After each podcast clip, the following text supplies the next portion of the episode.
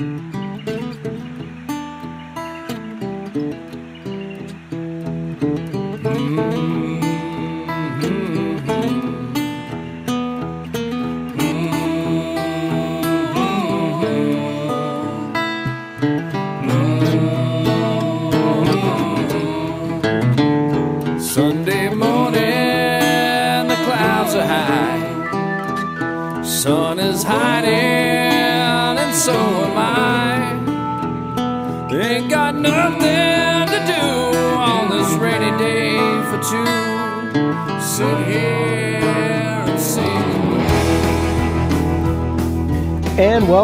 to episode 25 of the Romantic About Baseball podcast. My name is Adam McKinn, and I'm your host. Also with my co-host, as always, Jim Passon Jr. Jim, Oh man, it's been a long week. God, Yeah. good grief! Not a single game again. yeah, it's kind of a kind of a drag, and At least uh, we got at least we got this. So we do have this. And joining us for this, uh, our show's quarter life crisis is uh, Eric Nusbaum, uh, author, uh, writer of many capacities. Thank you so much for joining us. Thank you for having me. I, I'm not sure how many capacities I have, but but at least one. Yeah, you, you you have you have one very pressing one right now. You have you have a book that we're uh, coming out uh, that we're going to discuss in depth in these uncertain times for our for the sport that we love so much. But um, but first, as with every guest that we bring on, we start at square one. What is Eric Nusbaum's baseball origin story? Oh man, my baseball origin story is you know I grew up in in LA, uh, so I pretty much grew up a Dodger fan, and you know going to games with my family, watching Vin Scully and listening on the radio. Pretty easy way to fall in love with baseball, I guess. I don't really remember a time I didn't love baseball. It was always there for me. Uh, it felt kind of natural. Um, I used to read the sports page as a kid, pretty nerdy, and I played through high school, not that well, but um, when I became an adult, so to speak, I guess I couldn't really let go of it. And in terms of baseball writing, I started a blog after college. Uh, it was called Pitchers and Poets, and it was sort of ridiculous and weird, and um, They all are. somehow it somehow had a had a little following, and it was encouraging enough that I just kept writing about baseball, and I never stopped. And now here I am. Here you are. Here you are.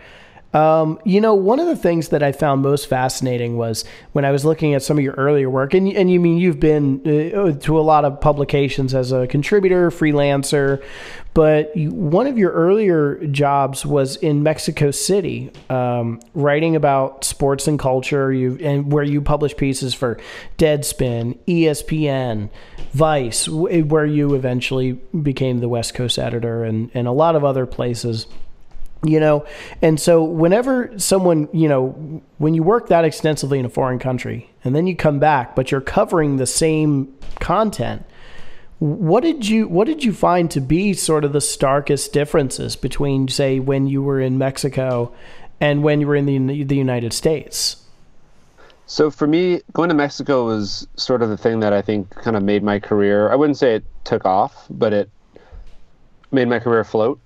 Um, I I was working in Seattle uh, at a TV station called Q13, a local local news station, and I was kind of the night shift web editor, like editing uh, news stories on their website and writing on the side. as every And- Cinderella story starts Right. Uh, I would say this is, yeah, it's a good origin story. I, so my my then girlfriend, now wife, and I, uh, we were both kind of ready for a change, and we decided to move to Mexico City and uh, take the show there. So we did. I had never been before, and I think a really big advantage for me, and I, I'm a Spanish speaker. That was a big advantage in Mexico, but was the chance to see a culture and a country through a fresh set of eyes and experience things and see things that I would have taken for granted in the States and find a story in places I might not have found a story. Uh, another advantage for me was it's very easy to go from Mexico to Cuba. And at the time, I was tr- traveling to Cuba a fair bit, out, and I didn't really need to go through any official channels to do that. Oh, Uh, I don't wow. think I can get in trouble now for saying that. Yeah. So we won't being able to you. go to Cuba and write about baseball in Cuba is, first of all, an incredible experience, and second of all, something of a competitive advantage. Yeah, yeah, you definitely have uh, the market cornered in that way, right? Um, Yeah, I don't know about cornered, but I was I was one of the few. There you go. That's Uh, amazing. So did you have something lined up before you took off down there then, or were No. you going just just to say, hey, let's just move? I'm looking for a different experience in life. That was it. We just moved. Uh, I taught English. That was what I. So I got down there and I taught English for a while, and I sort of was writing stories, you know, pitching stories, and um, I. The story that really like kind of pushed my career into the place where I didn't have to teach English as much was uh, my first print magazine story, which was a story about lucha libre for ESPN the magazine, and uh, I had a really gracious editor named Megan Greenwell who accepted a pitch about gay and trans lucha libre wrestlers, which is not something I would have ever guessed would get taken by a glossy magazine. That is But it uh, did, that is some brave territory, sir. One. I mean, it was it was cool. it was Yeah. really it was really um, it was really a special experience. I'm very grateful for it. And did you like? It's so interesting when you, you know, because your career does kind of span. There's a lot of prongs to the fork, so to speak. Um, you know, and going from country to you know country to country, sport to sport, story to story. Do you find that you uh, modify? Is there any sort of tone or tenor or modification that you make when you're writing about a particular sport? Like, do, does a baseball story have a certain formula for you? Does a football story, does a wrestling story, does a human interest story have any sort of formula when you approach them, or is it very is it case by case? I think it's case by case. I think the story itself has to be the the first thing. Um, when I went to work at Vice as an editor, I, I learned a lot about about that, and I think a lot of the stuff that had been in my head, sort of unspoken or not really thought through, I had to sort of crystallize it and learn how to talk about stories and writing in a way that actually made sense to other people. Uh, and one of the things I discovered quickly was that stories have to have and this is going to sound really simple and dumb, but like for a story to work, there has to be a narrative, there has to be movement, there has to be stuff happening. Uh, and I think that the kind of rules of storytelling transcend not just each individual sport, but transcend sports and kind of reach into everything else. Right. Okay. Did you did you find that writing stories that you know for for were you did you find yourself being more of a beat reporter in, when it was all said and done or were you, were you taking more of a features writer type of approach? I mean, I would say that I was never really a beat reporter. I I, I applied for some beat reporter jobs. I never gotten any. uh, the so I mean, when you're a freelancer, you're sort of just a, an everything writer if you if you can be. Uh, I guess feature writer was always the you know the stories that I wanted to write were the big, long you know meaty, juicy feature stories, and I've gotten to write some, and I really enjoy that. Um, and then you know I like to write the kind of shorter shorter stuff too. But yeah, I guess feature writer is the the one you're always shooting for. Right. Right. Now, now you've done editing in the states. Did you do editing while you were down in Mexico City? Also, were you able to do Latin American Spanish on editing, or did you rely on an editor for I, you? I, I, I only really wrote in English. I'm not. I'm confident confident enough to speak Spanish to people and you know report in Spanish and interview people in Spanish and translate.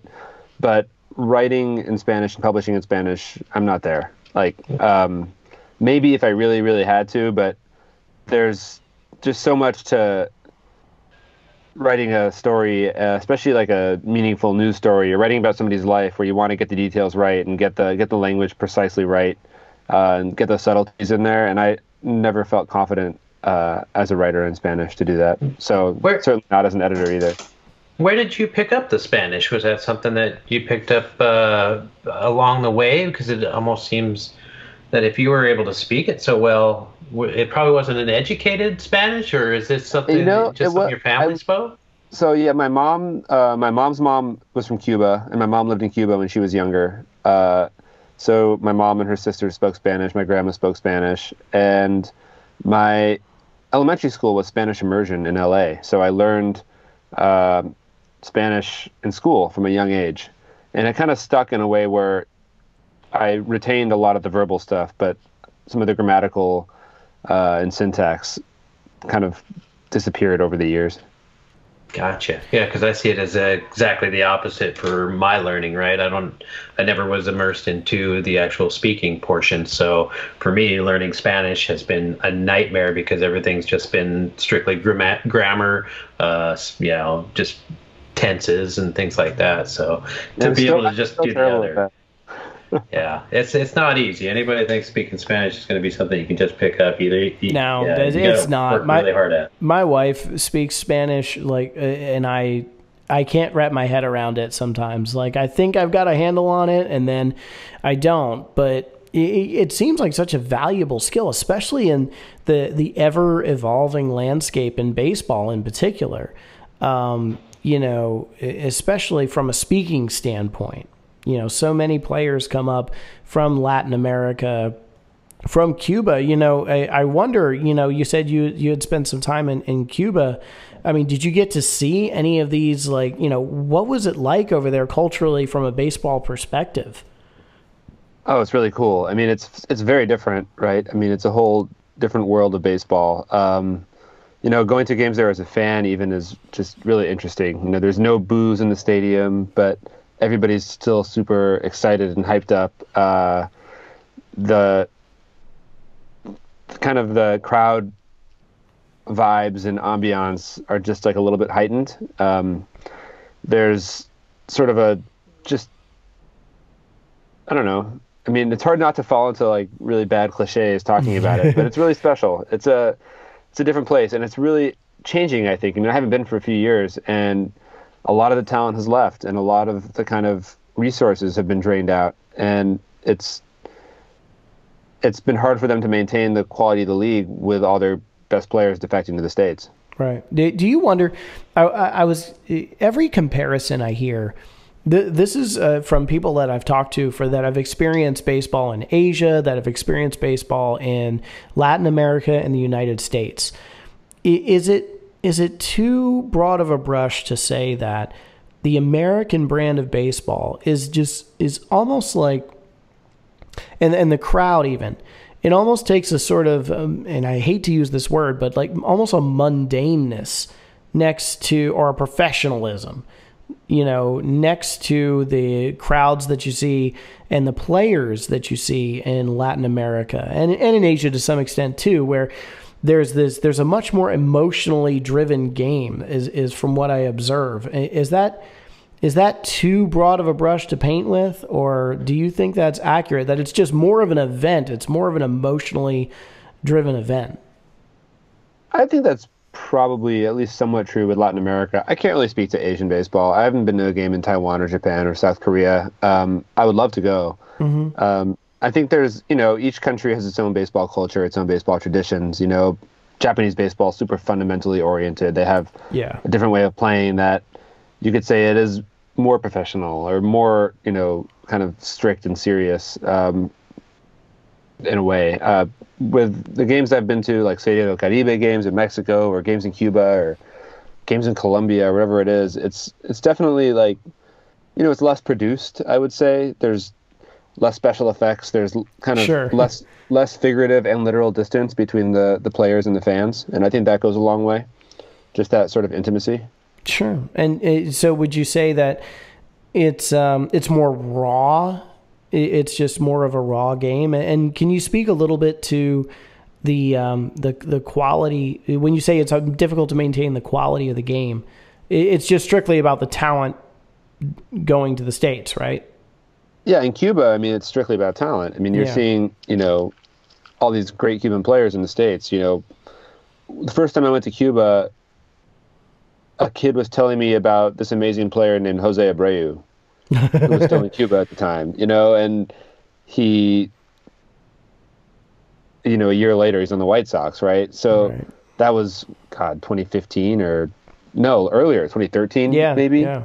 Um, Sounds about right. so that was I mean, and he was an early defector. You've had a lot of players leave, a lot of a lot of young Cuban players leave who don't necessarily have the stuff to make the majors or even sign a contract. But you know, maybe if they would have stayed in Cuba and developed their talent a little bit longer, they could have been contributors uh, in the Serie Nacional. There, they could have they could have grown into better players. Um, you know, when I saw Yuli Gurriel in Cuba, it was like watching Derek Jeter. He was just a spectacular player in his prime, and now, you know, he's older and he's a pretty good first baseman on the Astros. But right, um, losing a guy like that or losing a guy like his little brother, it yeah, it hurts the league a lot. It just lowers the level of talent and it lowers the excitement uh, for fans to go watch.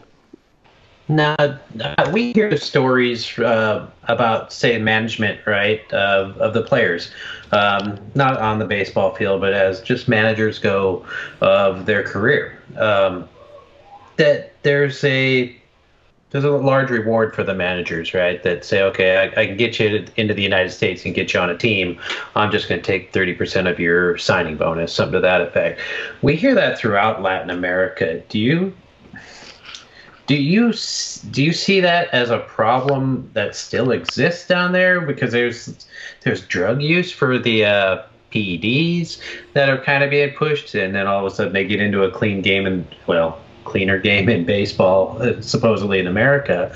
Um, is that still stuff that happens down there? Is that a, a rampant problem? I think like PEDs are like not even uh, scratching the surface of the problems with the way. I mean, it's really human trafficking. You have Yasiel Puig got taken out of Cuba by a literal drug cartel, um, and I don't think his story is that out of the line of the norm. You have a lot of people who are making money, you know, sneaking players from Haiti and the Dominican Republic, and guys and teams doing shady stuff. And I mean, it's I think um, it's dangerous for players. I think it's there's a lot of unethical stuff that we don't see or hear about. But I mean, there was a you know Department of Justice investigation of the Dodgers not that long ago that kind of peeked and poked out in the news and disappeared again. I don't know what happened with it. Right. But I think there's definitely shady stuff going on, and I think a lot of players. I mean, you had the Leonys Martin situation that um, are you know put at risk as people and their families are put at risk and they're taken advantage of. And i'm not really sure what the answer to it is to be honest. Yeah i see more major league teams at least a little bit uh, getting there setting up schools and uh, getting players the education to go along with it. But we're not seeing that in cuba i don't think. I think it's more like the dominican republic. Um, yeah even i mean even the dominican republic you, you can argue that you're seeing you know are they really getting much of an education? You know, these guys they get taken away as kids. Taken away isn't maybe the right word, but they sign them up as kids and they put them in camps and they sleep them in dorms and they teach them baseball. But then you, most of these kids aren't going to make the minors, much less the majors. And what happens right. to them after that? You know, right. are they really benefiting? Are those communities benefiting from talent getting sucked away? I, I don't know. It's sort of a colonial. It's very uh, imperialistic. Resource extraction. yeah. Yeah. It's, yeah. It's it seems like you give them like the dream to become the next Pedro Martinez or something like that, and then it's just a dirty way to try to get to that point where you get to be that great, right? Because I mean, Vladimir Guerrero can walk through this the streets down there, and he's he's just flat out a hero. I mean, he'll throw a parade every time he comes home, but you know, so they they see their heroes and but it just seems like yeah every time i see like a camp down there uh, for younger players they're like 10 hours a day seven days a week. Yeah they get fed they get a, you know some english lessons or something to that effect but it seems like it's definitely more baseball oriented than it is education oriented. And a lot of those players are 16 15 17 so. right. I love baseball, but I think it would be silly to think that major league teams have the best interests of you know Dominican or Mexican or Panamanian kids and communities at heart. I mean, Un- unfortunately, unfortunately, based on the actions of the league and international uh, signing, you know, the international free agency rules and uh, being a Braves fan, all you, John Coppolella and all everything that yeah. came with that, um, you know, it's it's pretty clear, uh, and I, I agree with you on all that. Um, I want to I want to shift gears just a little bit before we get to the break and, and ask you a very simple question. Um, you know, obviously these are these are unprecedented times here uh, that Yes. we're in. So I wanted to ask you a question in terms of how you know of all the writing you've done, okay, and everything that you've worked with, and how you just see the way media and the baseball media is right now. And, and I'm not insinuating good, bad, or otherwise. Do you think this will have any impact over how we co- we cover sports and how we cover baseball in particular? Do you think it will have any impact at all? I fear that it's going to mean there's going to be less people to cover sports and cover baseball. Uh, I, I fear that we're going to have more media layoffs because of this. Uh, we've had local media and sports media decimated over the last few years without uh, sweeping global pandemic and imminent recession. Uh, so I think when I really think about it, I'm worried that you know publications, newspapers aren't going to be able to afford to keep up their sports staffs uh, without sports, and whether those jobs will ever come back if they do go. Right. That's the that's the first instinct. Right. I agree. If if there's no if there's nothing there, do you do you see this sort of like the the blog as or anything like that as the sort of next wave of who's covering sports? I think the blog is probably the last wave of who's covering sports. Right. Unfortunately, Like, yeah. uh, you know, I think the Athletic is a better example of what might work. I think people paying for stuff, uh, paying for content. Um, Right. I think, you know, blogs are. How many blogs are there? You know. at this Yeah, right. um, newsletters seem to be popular. Some people like Mm-hmm. newsletters. I have a newsletter. Uh, I think that that might be an answer. I, I don't know. I'm not really like a media theorist. I, I hope that people cover sports and people read about sports. Uh, I know I will. Yeah, definitely. Okay. Yeah, it's definitely asking people right now, right, to find your creative side, right? Instead of just being able to go through, oh, okay, it's winter meeting time. It's, you know, the off season has its schedule. It's, you know, pitchers and catchers report, spring training. Now all of a sudden you just have a point that's never happened, right? I mean, there's not even a strike to cover. At least when there were strikes, you could at least talk about the strike. This is non-baseball related that's causing baseball and all the other sports to be to knock out, right? So you start to see people like I think Jeff Passan just started a uh, podcast, right? I mean, people are stretching for any way to be creative at this point. Does point. Jeff Passan need a podcast? Does he does he really need it? I, he he might disappear. He's not really known by too many. So I just I worry know. I worry about Jeff and uh, falling into obscurity. And if Jeff's listening, he's still invited on the show. um, He's always invited on the This- show. This is going to be a like thing. s- this is like seven straight episodes we've asked Yeah. him. but- Maybe he'll be on. Maybe you'll be on his podcast. Yeah, oh, I'm don't don't don't patronize me, Eric. you know, I, I do. That does bring up an interesting question, though. It- it- you know, sort of related to the other one. Like in this vacuum of of in this void of no sports, do you think like? I wonder if people are looking around and saying like, "Hey, this is an opportunity to do these sort of like more in depth, long form." you know stories like do you do you think that there's do you view this as an opportunity for stuff like that or do you think that like you said like the the landscape is so volatile that there may not there may not be that opportunity I mean, maybe a little bit of both. You know, I think mm-hmm. some writers who are probably used to covering games are going to have time to do other stories. But like, what? How are you going to report a story right now? Uh, Right. You can't go spend one-on-one time with a player. You can't uh, have intimate conversations in person right now.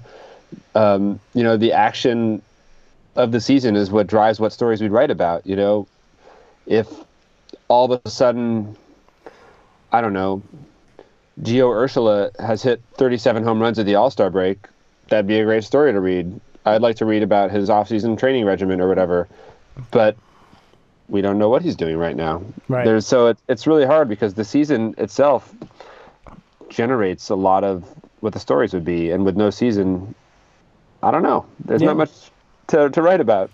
that's a good point and uh, uh, yeah I, I definitely i agree Uh, we're Yeah, gonna- baseball. yeah.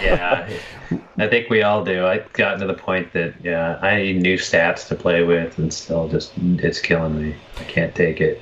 Well, well, wait. Uh, we're gonna we're gonna take a quick break right here, and um, what we're gonna do is when we come back, we're gonna talk about um your new book, Eric, uh, which I'm I'm pretty excited to talk about because I'd I'd love to get your insight on it. So uh, we'll be right back.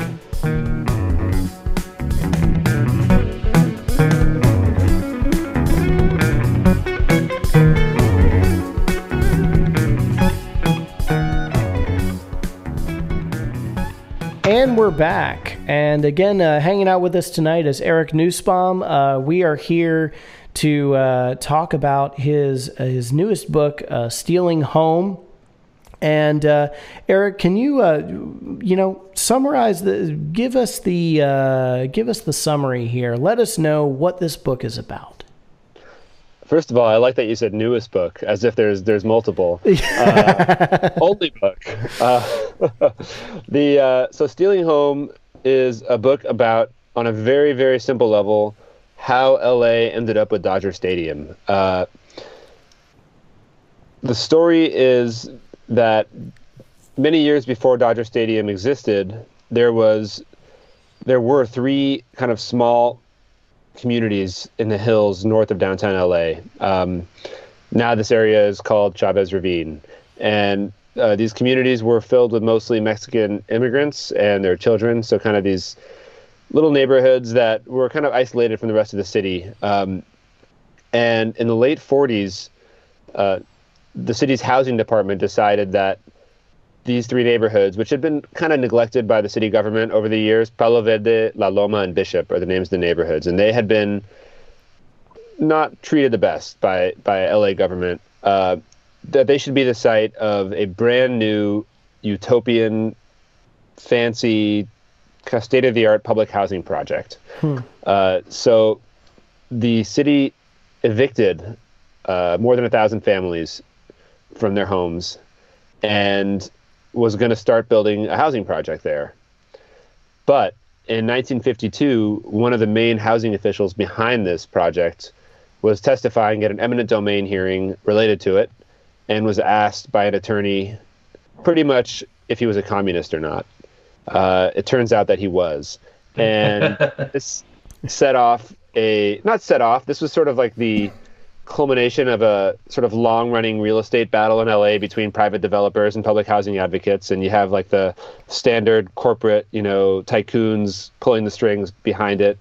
Uh, pretty much that killed the housing project. And a new mayor was swept into office, uh, an anti housing mayor. And all these families had been evicted for no reason. Uh, a few of the families, and especially one I write about called the Arechiga family, had stayed in their homes and resisted, and they were kind of in the middle of this legal fight to keep their homes. So this fight goes on throughout the 1950s, um, even after the city sells this vacant land to the Dodgers. And the sort of culminating moment in the book is that before Dodger Stadium could be built, uh, the city, which had sold the land to the Dodgers, had to forcibly evict this family from their Oh. home. Uh, so they did that and on live television and Oh. bulldozed the house, and eventually Dodger Stadium came to be. Wow. So, more often than not, when we talk about the the you know I, when I first read the title of the book and I read the excerpt, you know, more often than not, when the story that we hear about when the Dodgers came to L.A. If you you know have ever watched Ken Burns baseball, if you've ever watched any documentary, the story is almost always told from the perspective of like loss from the uh, Brooklyn fans, from the the Dodgers just up in the middle of the night, just just leaving. Uh, what you're offering here is a is a total is a perspective that I think is really really underreported. Um, can you kind of, in as layman terms as possible, kind of explain the perspective you're coming from versus the perspective that is that is widely accepted? Sure. I mean, the Dodgers did leave Brooklyn. That did happen. But I think that the story's often been told from the Brooklyn perspective, from the the tragedy of the Dodgers leaving Brooklyn. Um, and I don't think that the complicated nature of the Dodgers' journey to LA uh, is talked about enough. I don't think that the kind of importance of Walter O'Malley moving baseball west and really making it national is talked about enough. Uh, I think agreed that that is one of the most significant events. Probably, I mean, if you're talking about big things in baseball, Jackie Robinson and the Dodgers and Giants moving to the West Coast uh, right after that, you know, chronologically, or the mid-century kind of linchpins of how baseball grew. Um, so the book is really specifically told from an LA West Coast perspective. I think that the East Coast version has been told a lot. Um, it's been told really well. There's a lot of great books on the Dodgers leaving.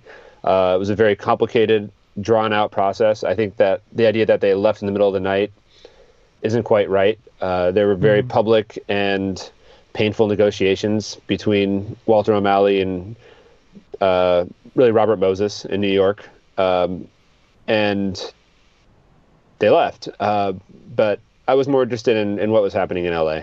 Mm-hmm.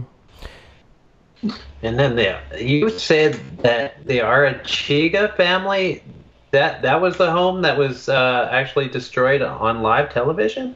It was. It was bulldozed on live television. In the and basically this is what early to mid fifties at this point. This is, it's yeah, gonna late, be a couple years before they move. Okay. Late 50s. So this is right before the move. May this is after the move. This is they were already in LA playing in the Coliseum.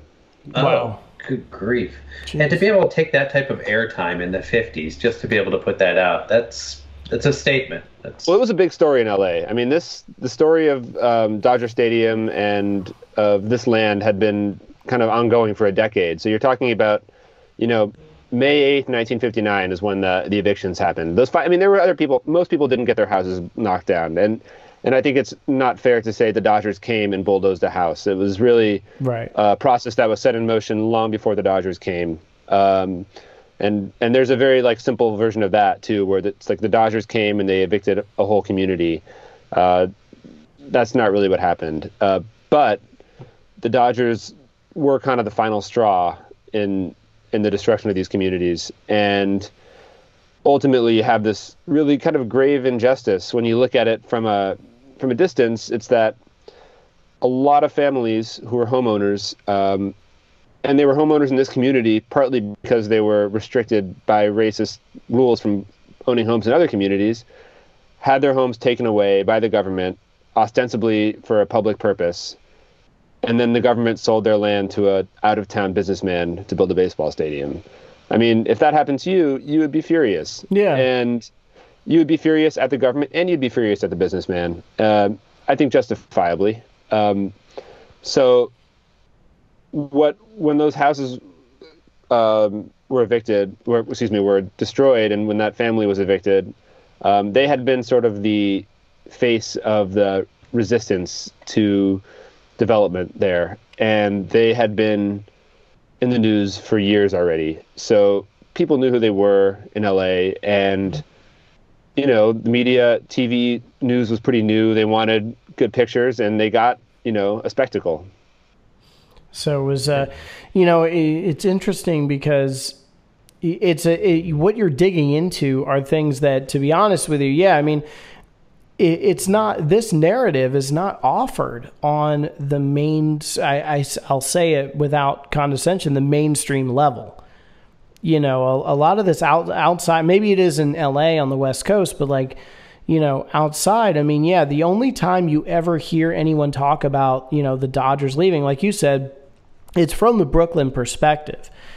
And and specifically for your book, you, you pick specific uh, timelines. You pick specific, almost characters. I don't I, I don't want to use that term lightly, but characters in the book is there an is there an overarching sort of like all of this culminates into are they intersecting plot lines or is there some kind of link or are these all plots like um, basically different lenses of the same story i mean i think the story is a really sweeping story and i think the book tries to be at once sort of intimate with the the main figures, I'll say, because they're real people, uh, and also give you the perspective to put it all together. And it's really tricky, and it was a hard process to figure out how to do that uh, and be respectful of the the perspectives and the lives of these people. You know, so the book really follows uh, this family, the Arechigas, and especially Abrana, who is the kind of matriarch of the family. Mm-hmm. Um, and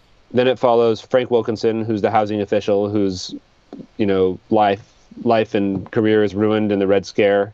And then it really follows kind of the story of baseball and why LA needed baseball or wanted baseball so badly. And at the end, Walter O'Malley and his vision and why he thought LA was the right choice and why here, you know, Chavez Ravine, as it became known, was the right choice and why um, he, really how he built this incredible ballpark.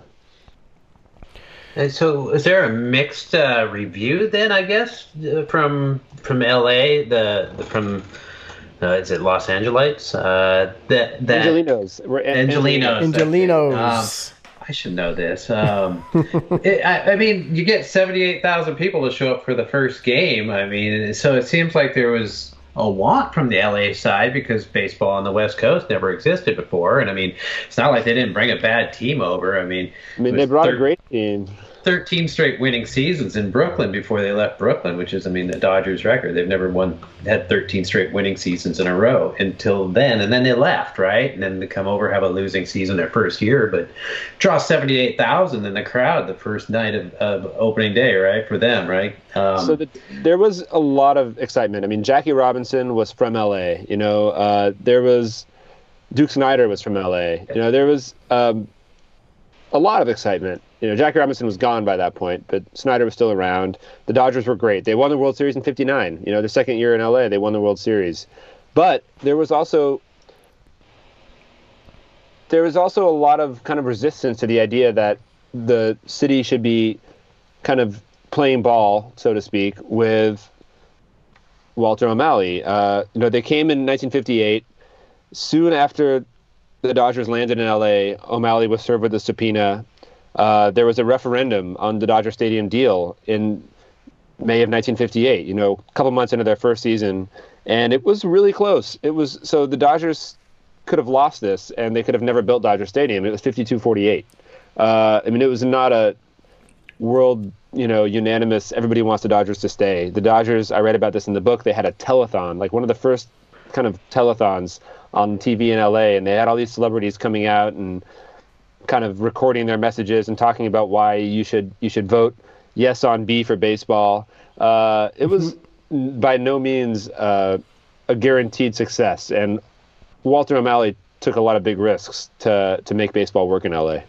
So was how... there uh, help from this? Was there help from the San Francisco market for this too? I mean, because from my understanding, getting a team in LA was also depending on having two teams on the West Coast. There was right from the major league perspective. So, did you get some support out of Frisco that you've ever found in your research? There, there wasn't a lot of support from San Francisco necessarily. I mean, they had, had their own battles to fight. You know, Candlestick Park ended up being constructed with public funds and owned by the city, uh, and it, you know, for that reason, it was a multi-purpose stadium, and it kind of stunk. It didn't have the character, and it didn't have the aura that Dodger Stadium has. Um, and that was kind of Horace Stoneham's thing, and they were doing it. Um, but what's interesting is that there was opposition from San Diego. Uh, there was a you know league on the West Coast, the Pacific Coast League, that was really good uh, at times. Probably, I mean, they talked about becoming a third major league at certain points, uh, and the San Diego Padres were a PCL team at the time, and the ownership of the Padres was among the people who were really opposed and really uh, organizing against uh, the Dodgers being in LA because they didn't want the competition. They didn't want the major leagues on the West Coast. It's, yeah, airplane travel killed the PCL. Right. Yeah. it's it's fascinating because again, this is this is just a story that you just don't you just don't hear very often. You know, a lot of times when you look back, it's you know the that uh, baseball was welcomed, you know, on the on the West Coast, you know, and, and, it's and it's not as well. I feel like what you're doing, it's just not as well publicized but it's a necessary viewpoint. Yeah, I, I, think it's necessary. I mean, I think baseball was welcomed on the West Coast. People loved baseball in LA. It wasn't about whether or not people wanted baseball. It was whether or not they thought this was a fair deal for the city and for the people of LA.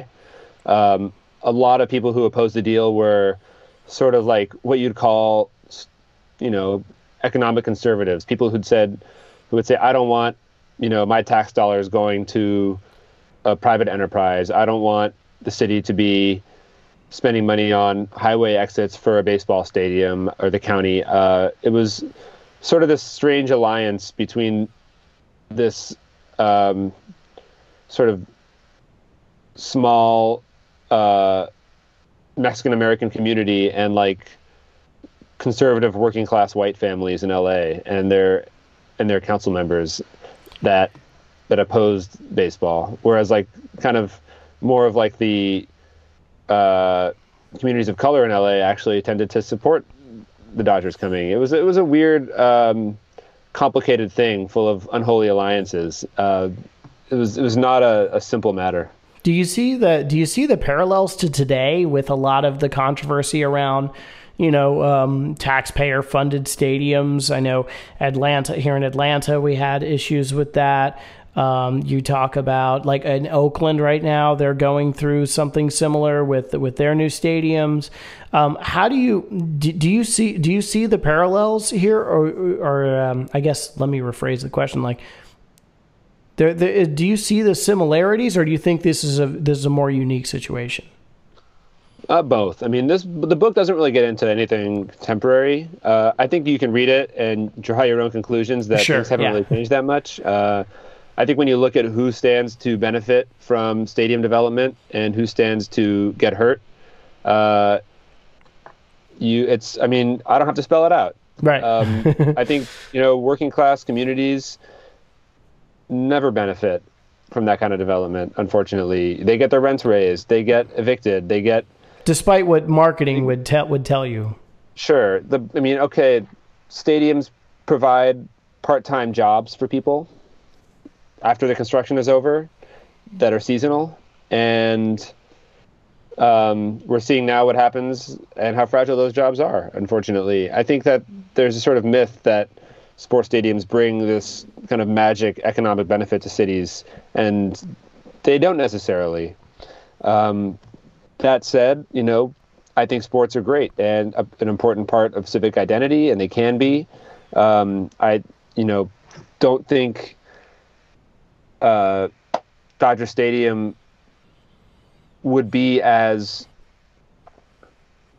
Let me rephrase that. I don't think that people would be talking about the families that got evicted to build a public housing project. Unfortunately, right. Uh, people will be talking about the families that got evicted to build Dodger Stadium. You know, that's uh, fair. Sports has a has a mystical kind of magical hold on us, and can't discount that either.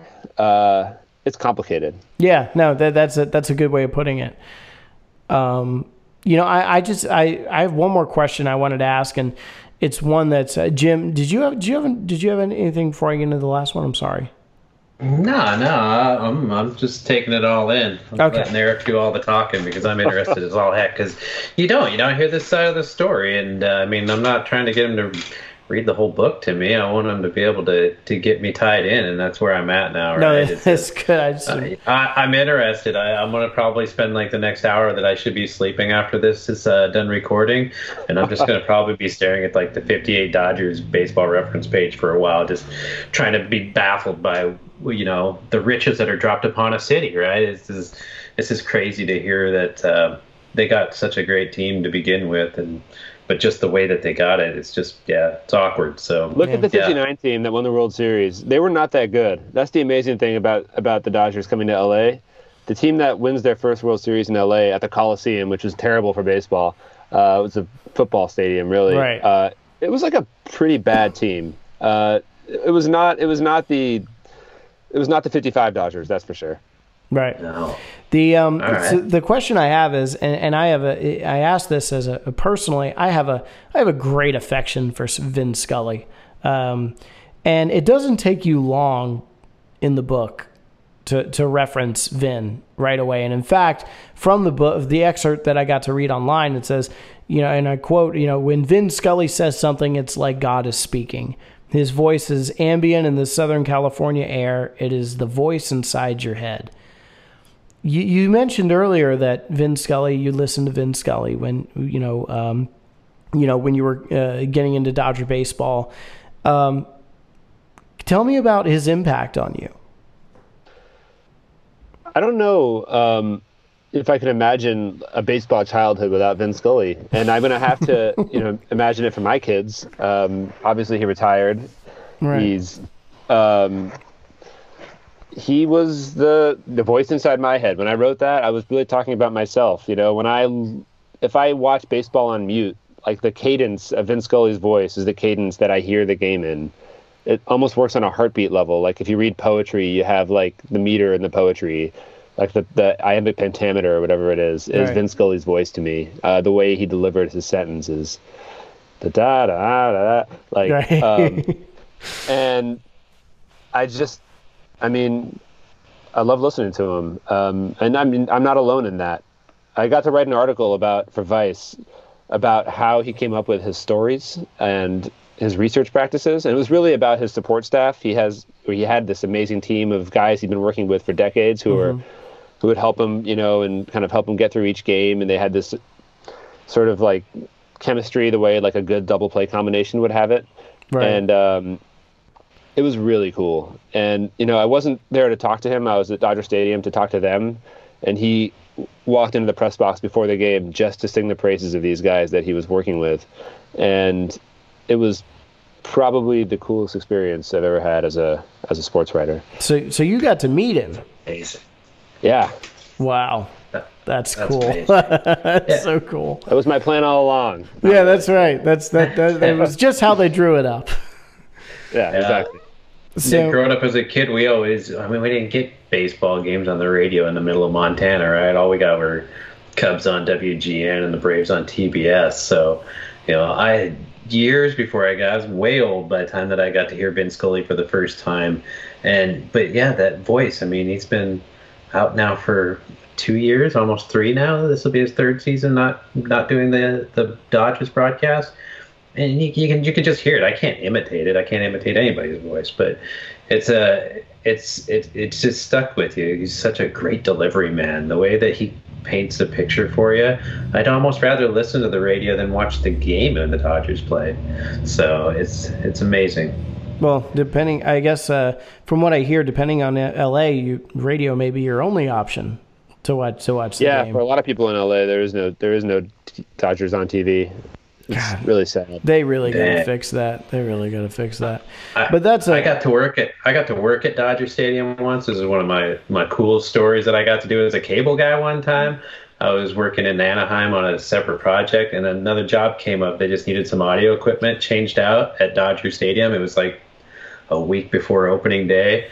And so yeah, I got to go underneath the stands out in left field and replace some audio equipment in this panel and uh and then yeah, the the guy's like, "Oh, I can't let you on the field, but I can walk you past the press boxes." So I got to go past Vin Scully's press box with his name up on the door and everything else. But yeah, that's as close. And I never got to see a game in Dodger Stadium or anything like that. It was my only trip to Dodger Stadium. Oh, Nice wow.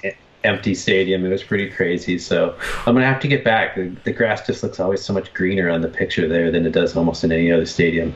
So. Well, Eric, uh, I can't thank you enough for, for joining us for, for the show this week. Um, and uh, man, I, I, I'm really excited for the book to come out. I think it's a story that, that really doesn't get told enough and needs to be told.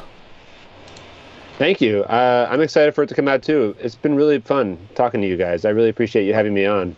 Absolutely. And uh, yeah, you, and that releases. Uh, I think it's Tuesday next week, correct? right, yes. March 24th. it's Tuesday. soon. It is soon. Soon. Very So Whew, man. All right. And uh, four days from the time everybody else uh, gets to hear this, but by the time Jeff Passan gets to hear this uh, podcast, it'll probably be out for at least two weeks. that, by that at point. least, So, at least that long. Come on, come on the show, Jeff. Quit ducking us, Jeff. All right. Well, thank you so much for joining us. Uh, the book is uh, Stealing Home. Um, get- what is the full title? What is the full title? Stealing home, colon, Los Angeles, the Dodgers, and the lives caught in between. Brilliant. I love it. Well, thank you so much for hanging out with us, and uh, we'd love to have you back sometime, just on on a regular capacity. It'd be great. Absolutely. I'm gonna pick up the book, and then since we live in the same town, I found out today, uh, I'm just gonna drive over to your house, knock on the door, and uh, get an autograph. So. just, just stay six feet away. Yeah, that, that's Yeah. social distancing, guys. Stay home, wash your hands.